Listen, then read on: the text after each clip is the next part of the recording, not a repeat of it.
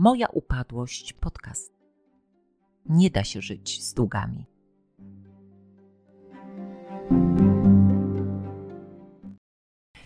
Witam Państwa serdecznie. Z tej strony Lucyna Dasu i Fundacja Moja Upadłość. Mamy szczególnego gościa, pana Kamila, który przeszedł swoją historię, upadłość, obecnie już nawet umorzenie zobowiązań, bez planu spłaty, jest osobą całkowicie wolną, może już y, zacząć nowe życie.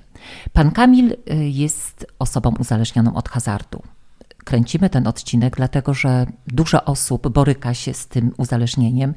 Nie tylko z tym, bo uzależnienia są y, jakby podobne. Czy to jest uzależnienie od alkoholu, czy narkotyków, czy właśnie od hazardu. One wszystkie łączą się z dużym poczuciem winy, wstydu, takiej bezradności. Nie tylko borykamy się tutaj z problemem finansowym, ale również tym psychicznym, czy to uzależnienie nie wróci. Y, zapraszam pana Kamila, aby opowiedział nam przez chwilę swoją historię. Jak w ogóle zaczęło się to, że wpadł w szpony hazardu? Panie Kamilu, witam serdecznie. Dzień dobry. Co pan może powiedzieć właśnie? Jak to się zaczęło? Jak się zaczęło, że pan zaczął grać? I skąd w ogóle, że doszło do tego, że to się tak rozkręciło?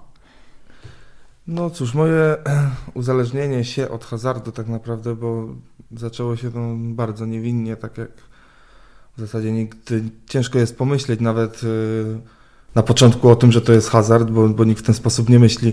Dopiero w momencie tego leczenia człowiek sobie uświadamia i zaczyna te fakty po prostu gdzieś tam sklejać, więc u mnie to od najmłodszych lat no było zainteresowanie duże sportem, rywalizacją. No i kiedy gdzieś tam osiągnąłem ten wiek pełnoletni, próbowałem już obstawiać pierwsze wyniki e, sportowe w zakładach bukmacherskich naziemnych. E, natomiast wtedy było to na tyle rzadko i na tyle za jakieś tam małe stawki, 2 e, do 5 zł. Mm, natomiast z czasem tego grania było coraz więcej, gdzie, gdzie już w 2014 potrafiłem wydawać na, na te zakłady bukmacherskie po 300 zł miesięcznie. Natomiast taka kulminacja i już taki rozwój tego, tego hazardu na pewno rozpoczął się z momentem otworzenia konta e, w internecie służącego do gry. Wtedy ta częstotliwość tego grania zdecydowanie się zwiększyła i, i, i zwiększyły się też nakłady finansowe, które, które szły na ten cel.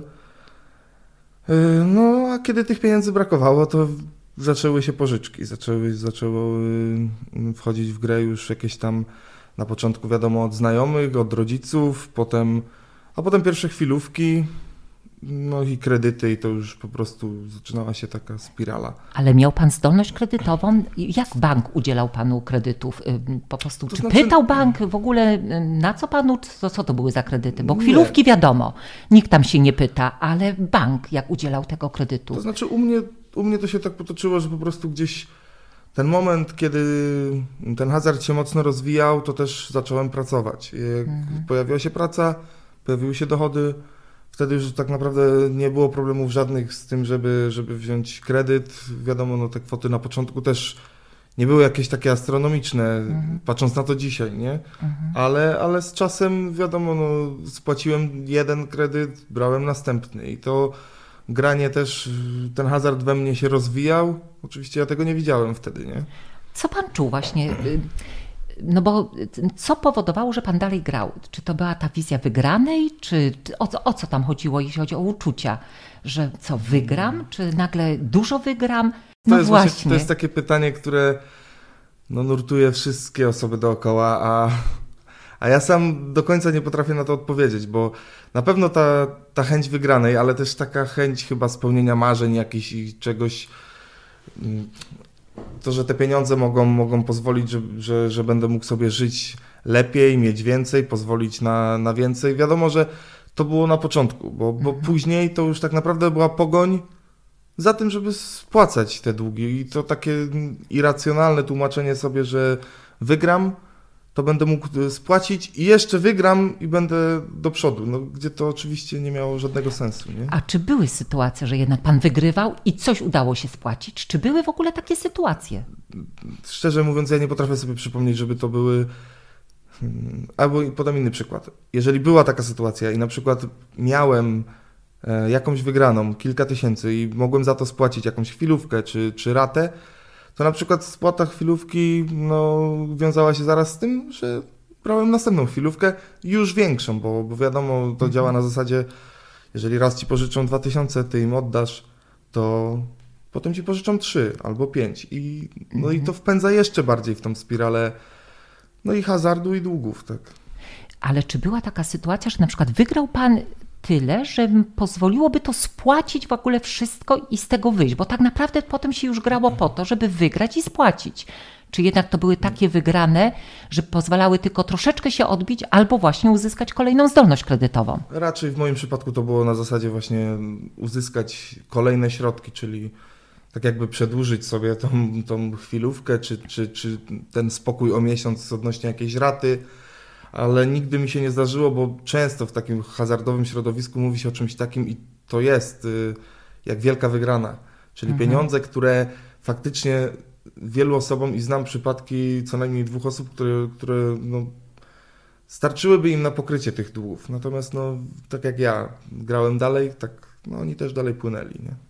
I mimo wielkich wygranych dalej Tak. tkwili w hazardzie i na nowo się zadłużali i tracili te wszystkie pieniądze.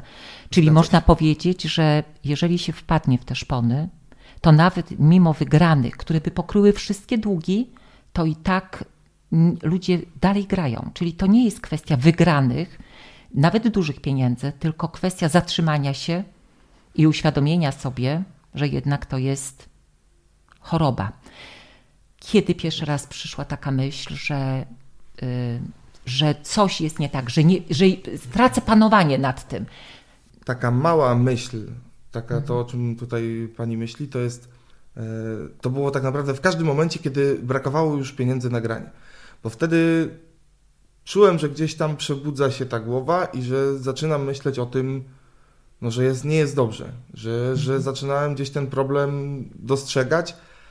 Natomiast no, bardzo szybko były te myśli te, wtedy, no, jak to powiedzieć? Spychane. Spychane, spychane. Tak.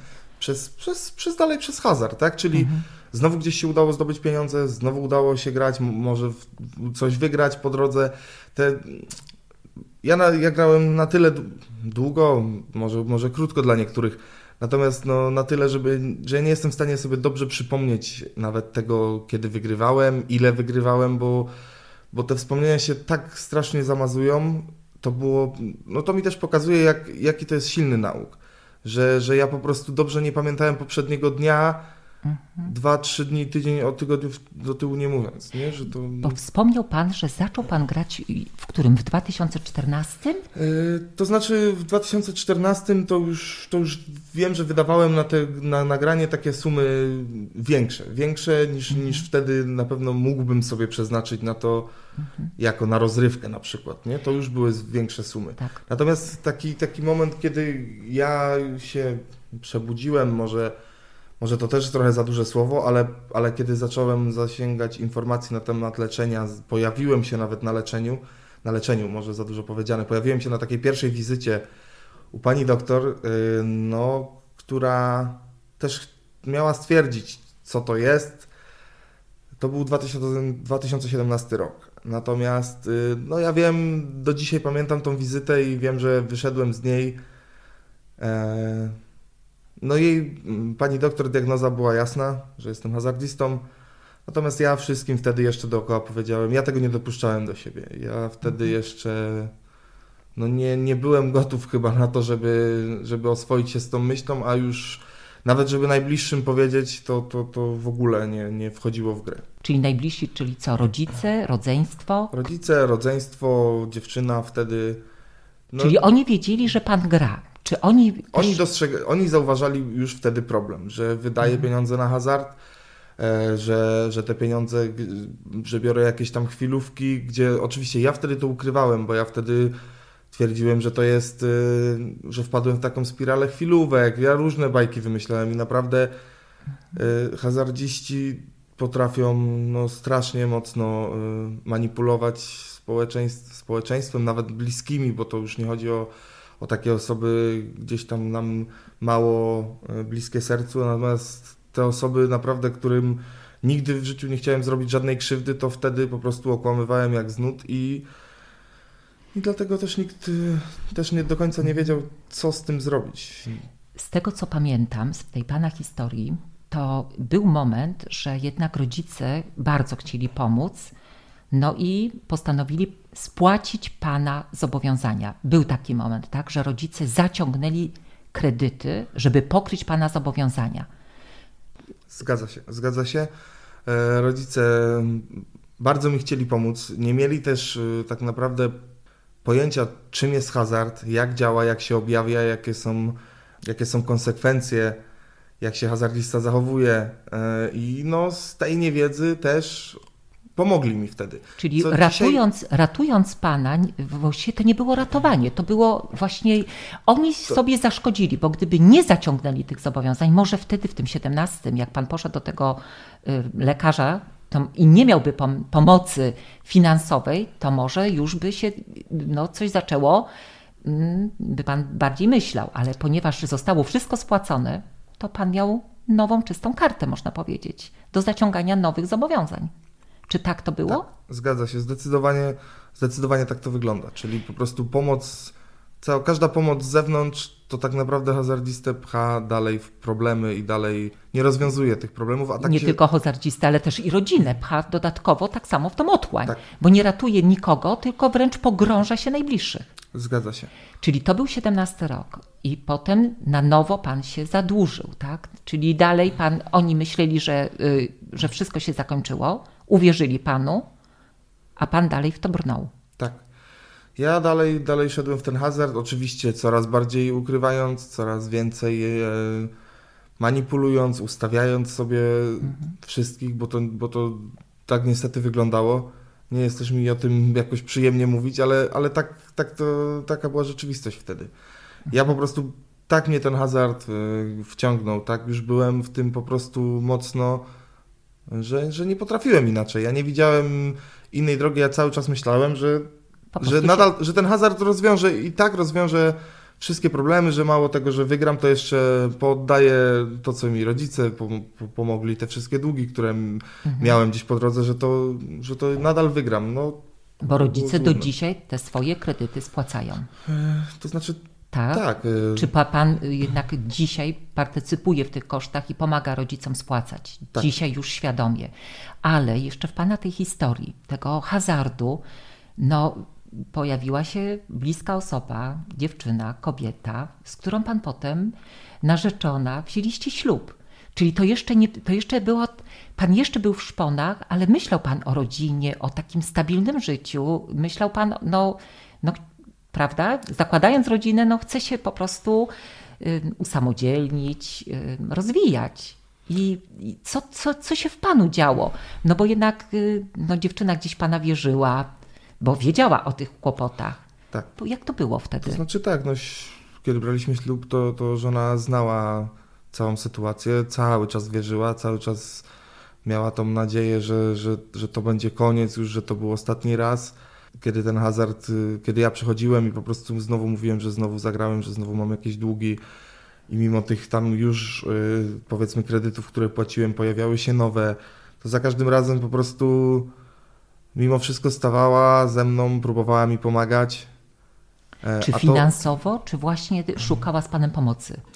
Jeżeli chodzi o żonę, to finansowo, finansowo to nie pomagała. Oczywiście, że pomagała, natomiast jak chcę to dobrze ująć w słowa, ona po prostu bardzo szybko zrozumiała, że to nie jest żadne wyjście. wyjście.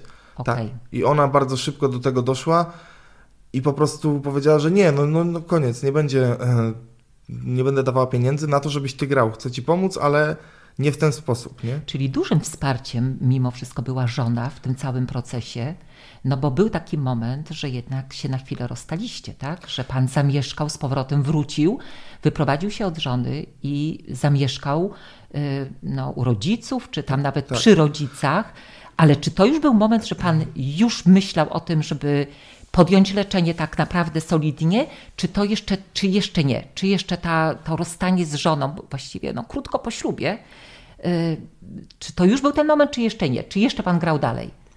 Nie, to był moment, to był ostatni raz, kiedy, kiedy, gra, kiedy zagrałem, kiedy powiedziałem najbliższym rodzicom, rodzeństwu, żonie przede wszystkim, że gram, yy, no to właściwie zostałem wtedy, nie chcę powiedzieć, że sam, bo oni wszyscy byli obok, natomiast mhm.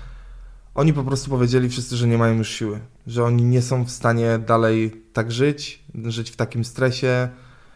No, dało mi to dużo do myślenia. Po prostu wtedy wiedziałem, że no, albo się biorę za siebie, musi, no, musiała wyjść ode mnie też jakaś konkretna taka inicjatywa i konkretne działanie przede wszystkim, bo ja zawsze potrafiłem też mówić dużo, a niestety robić niewiele.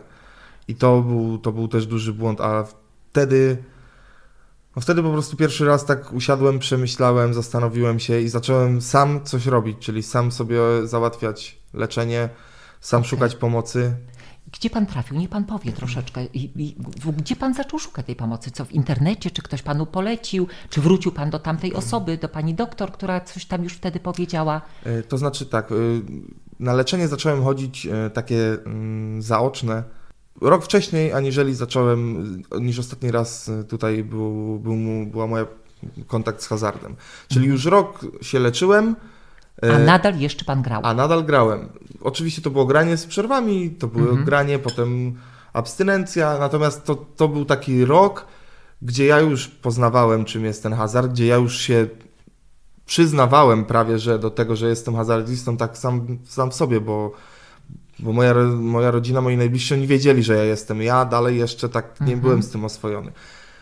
Natomiast ten rok był taki jeszcze mocno, mocno w kłamstwie, jeszcze w takich próbach tego grania, to już były takie zrywy, czyli gdzieś mhm. tam tutaj raz, drugi przerwa. No i pojawił, byliśmy po ślubie z żoną, przecież to już pojawił się ten ostatni raz, kiedy zagrałem. Miałem, miałem już wiedzę jakąś, miałem jakieś tam narzędzia, które dostawałem e, od tutaj od terapeutów, terapeutów tak. Mhm. E, chodziłem na spotkania anonimowych hazardzistów. Brawo. E, mhm. Bardzo, też bardzo pouczające i dużo, dużo można było z nich wyciągnąć. Natomiast nadal potrafiłem ich wszystkich kłamać, czyli i panią terapeutkę, i spotkania, które miałem takie w, w grupach też y, dla osób uzależnionych, i na anonimowych hazardistach potrafiłem nadal wszystkich kłamać, y, nadal twierdzić, że jest wszystko fajnie, a przecież wiedziałem, że gram. No było to naprawdę bardzo nie fair. Natomiast... Czyli rok pan chodził, a no to, to kiedy był ten moment? Kiedy był ten moment, że powiedział pan dosyć? Ten moment był, kiedy po prostu ostatni raz przyznałem się do, do jakby, jak to powiedzieć, do ostatniej, Wy, ostatniej wpadki. wpadki. No, tak to nazwijmy. Mhm. Wtedy, no, jasno, wszyscy czy dali to była duża przegrana, czy to było... Nie, to, to nie były kolejne, to nie chodziło już o, o kwotę, o sumę. Okay. Pieniądze już wcześniej były tak naprawdę zbyt duże, żebym sobie z tym poradził. Mhm. Więc tutaj te mogę powiedzieć, że 40 tysięcy kolejne na przykład na tej ostatniej w topie, no to, to nie zmieniały tak naprawdę wiele, tak? No bo mhm. przez pryzmat wszystkich długów to, te 40 tysięcy gdzieś się tam po prostu chowało między, między to. Mhm. Ale, no ale właśnie zachowanie najbliższych, czyli żony, rodziców, nawet rodzeństwa, e, no to mi dało dużo do myślenia. To, że zostałem tak naprawdę Yy, no gdzieś poniekąd sam, ja wiedziałem, że oni mnie mhm. wspierają, wiedziałem, że oni są i tak dalej, ale, ale wiedziałem, że już mi nikt nie pomoże i już mi nikt nie pomoże nie tylko spłacić, ale nikt nie będzie już ze mną chodził nigdzie, nikt mnie nie będzie nigdzie ciągał, że albo zrobię coś sam z tym moim uzależnieniem, no albo skończy się to na pewno źle. Mhm. No i wtedy właśnie przez chłopaków z anonimowych hazardistów trafiłem do pani. E, mhm. To też było tak, e, no dzisiaj to tak wspominam fajnie, bo to było jeden telefon, drugi, trzeci, zanim dostałem gdzieś tam kontakt do pani. No i. E, ja powiem, że ja też pamiętam tą naszą pierwszą rozmowę, dlatego że Pan miał ogromną wiedzę na temat już uzależnienia. Był Pan już świadomy tego wszystkiego i już w Panu była determinacja, że Pan już jest zdecydowany się leczyć i nie grać. To już ja wyczułam w Panu. No ale pozostawała kwestia, no co z tymi długami, prawda? No właśnie, bo, bo. Ja jeszcze przypomnę, był pan na pierwszym spotkaniu, przyszedł brat, czyli y, jakby osoba, nie wiem, y, czyli ktoś, kto usiadł i słuchał, czy to faktycznie jest rozwiązanie. Czy jest coś takiego, że hazardzista, który ma długi, który sam w to popadł, może dostać upadłość. Pamiętam, że brat więcej pytań zadawał niż pan. Zgadza się. To Bo, mhm. Ja byłem wtedy na pewno też w dużym jeszcze amoku. Ja by... wiedziałem, czego chcę, ale no, był wielki strach przed tą przyszłością, mhm. przed tym, co ma się wydarzyć. No pewnie też gdzieś ten organizm domagał się tego hazardu, bo ja już wtedy przestałem grać. Faktycznie powiedziałem sobie, bo umówiłem się na leczenie już do ośrodka zamkniętego mhm. na półtora miesiąca. No i wtedy rozmawiałem też z panią, zacząłem szukać po prostu rozwiązań dla tych moich problemów, bo hazard był jednym, natomiast no długi były drugim tak. i niestety one były tak ze sobą mocno związane, że tak, nie, no. rozwiązując, no, nie rozwiązując y, problemu. któregokolwiek z nich, no to w, w, tak czy tak wróci, bo jeden tak. wywoływał drugi, nie? Tak bo to już jednak były ich chwilówki, czyli jeżeli pan nie zapłacił jednej raty, to już się pojawiały w telefony, SMS-y wzywające, zapłać, zapłać. Dostawał pan oferty, bo ja to pamiętam. Mimo, że pan już był bardzo zadłużony, to oferty nowych y, chwilówek cały czas przychodziły. A tutaj oferujemy, a tutaj u nas weź. Także jakby cały czas było z jednej strony problem finansowy, a z drugiej cały czas ta możliwość, że jednak te pieniądze gdzieś można było jeszcze pozyskać, prawda? To było najgorsze w tym wszystkim.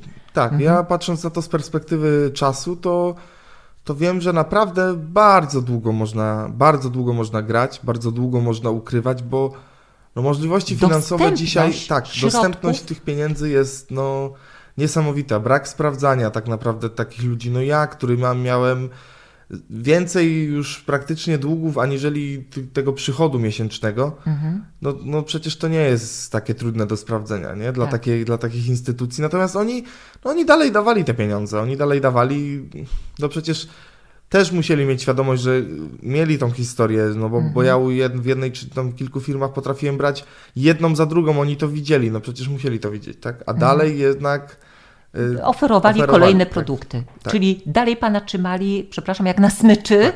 a weź, weź, weź, a my sobie dalej będziemy ściągać, bo przecież te kredyty były coraz większe, coraz większe, ale nie tyle nawet pieniądze, które pan dostawał, ale to, co pan musiał spłacać. Czyli te odsetki, koszty tych wszystkich, to po prostu brał pan jedną kwotę, a to trzy razy było więcej do spłaty. Więc to się spirala nie tylko naciągała tym, że pan grał, czy wygrał, nie wygrał, ale jeszcze ten dług po prostu bardzo, bardzo szybko rósł.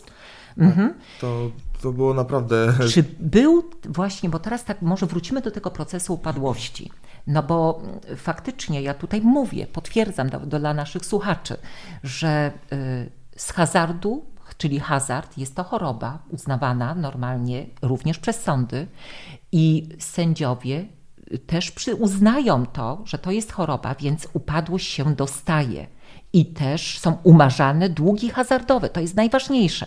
Ale pamiętam te nasze pierwsze spotkanie, może nawet nie tyle pytania pana, co brata, jak to? No to brat sobie nabrał, nabrał, nabrał i teraz sąd mu tak umorzy. No tak, no po to się wchodzi w ten proces upadłości, żeby umorzyć długi. Ale oczywiście weryfikuje się to, czy osoba podejmuje działania, stara się z tego wyjść. No pan zrobił bardzo ważną rzecz, bo pan oprócz tego, że chodził na terapię taką stacjonarną, to pan postanowił na te sześć tygodni mimo wszystko zostawić telefon, bo to pamiętam, że pan był bez telefonu i podjął pan zamknięte leczenie. Jakby pan troszeczkę o tym leczeniu powiedział, co tam? Czy tam się pan dowiedział czegoś więcej niż na tych stacjonarnych? Czy warto było jednak skorzystać z tej zamkniętej terapii? No, to jest właśnie taka, taka ciekawa historia w tym wszystkim, bo. Ja twierdzę, że bardzo. Jak najbardziej y, warto jest jechać i skorzystać, bo, bo naprawdę są możliwości bardzo duże. Nie tylko tych ośrodków jest sporo i to nie jest tak, jak gdzieś tam mi też ktoś mówił, że no, bo to takie, bo to takie podejście i tak dalej, że nie ma tam hazardzistów, to jest, to akurat jest fakt. Bardzo mało hazardzistów jest na, na, w takich ośrodkach, dużo większy odsetek to są inne uzależnienia, nie będziemy tutaj wymieniać. Mhm. Natomiast na pewno było warto, z tym, że jeżeli chodzi o wiedzę, nie dowiedziałem się tam dużo więcej, aniżeli na takiej terapii e, stacjonarnej, gdzie chodziłem sobie dwa, mhm. trzy razy w tygodniu. Natomiast e, już to, jak ta wiedza była przekazywana, jaki był mój odbiór tej wiedzy przez to, że ja byłem tam zamknięty, bez telefonu, przez to, że miałem czas na wszystko, odciąłem się wtedy, pamiętam, od y, właśnie od tych telefonów, od chwilówek, po to, żeby jechać tam, bo tak mi też doradzali chłopacy e, z anonimowych hazardzistów. No i faktycznie najlepszy, była, był, najlepsze w tym wszystkim było to, że tam był ten czas. I spokój. Tak. Spokój, żeby się zastanowić nad własnym życiem. Ma pan rację, bo to jest ważne. Odcięte od telefonów, Tak. nie przychodziły SMS-y, które nawet straszyły, tak, zapłać, zapłać, zapłać, tu idziemy do sądu. Czyli odciął się pan od tego yy, i miał pan czas zastanowić się no, właściwie nad życiem swoim. Tak, i to było właśnie, to było najlepsze, polecam to każdemu. I ja to będę mówił wprost, bo jeżeli ktoś był na terapii jednej, drugiej, to tak naprawdę no nie dowie się spektakularnych jakichś rzeczy w kolejnym gdzieś tam jakimś ośrodku, bo on będzie zamknięty, ten ośrodek. Ale to, że może poświęcić ten czas sobie, że może się zastanowić, przemyśleć wszystko, to naprawdę daje duże, duże możliwości. I to, że też jednak no tak jak ja od najbliższych się odciąłem, od żony wtedy też nie widzieliśmy się i to wszystko dało mi też taką chłodną głowę do tych, do tych tematów, do, do podejścia do tego wszystkiego, mimo że wiedziałem, że po wyjściu będzie, no będzie ciężko, bo, bo, bo, ale to też przez to się nastawiłem na to, że będzie ciężko i może dlatego potem tak poszło chyba łatwo. Łatwo. Tak. Tak, bo powiemy, że pan Kamil złożył wniosek przed pójściem do ośrodka, czyli nim zamknął się na 6 tygodni, to wniosek był już złożony do sądu, czyli cała dokumentacja była złożona.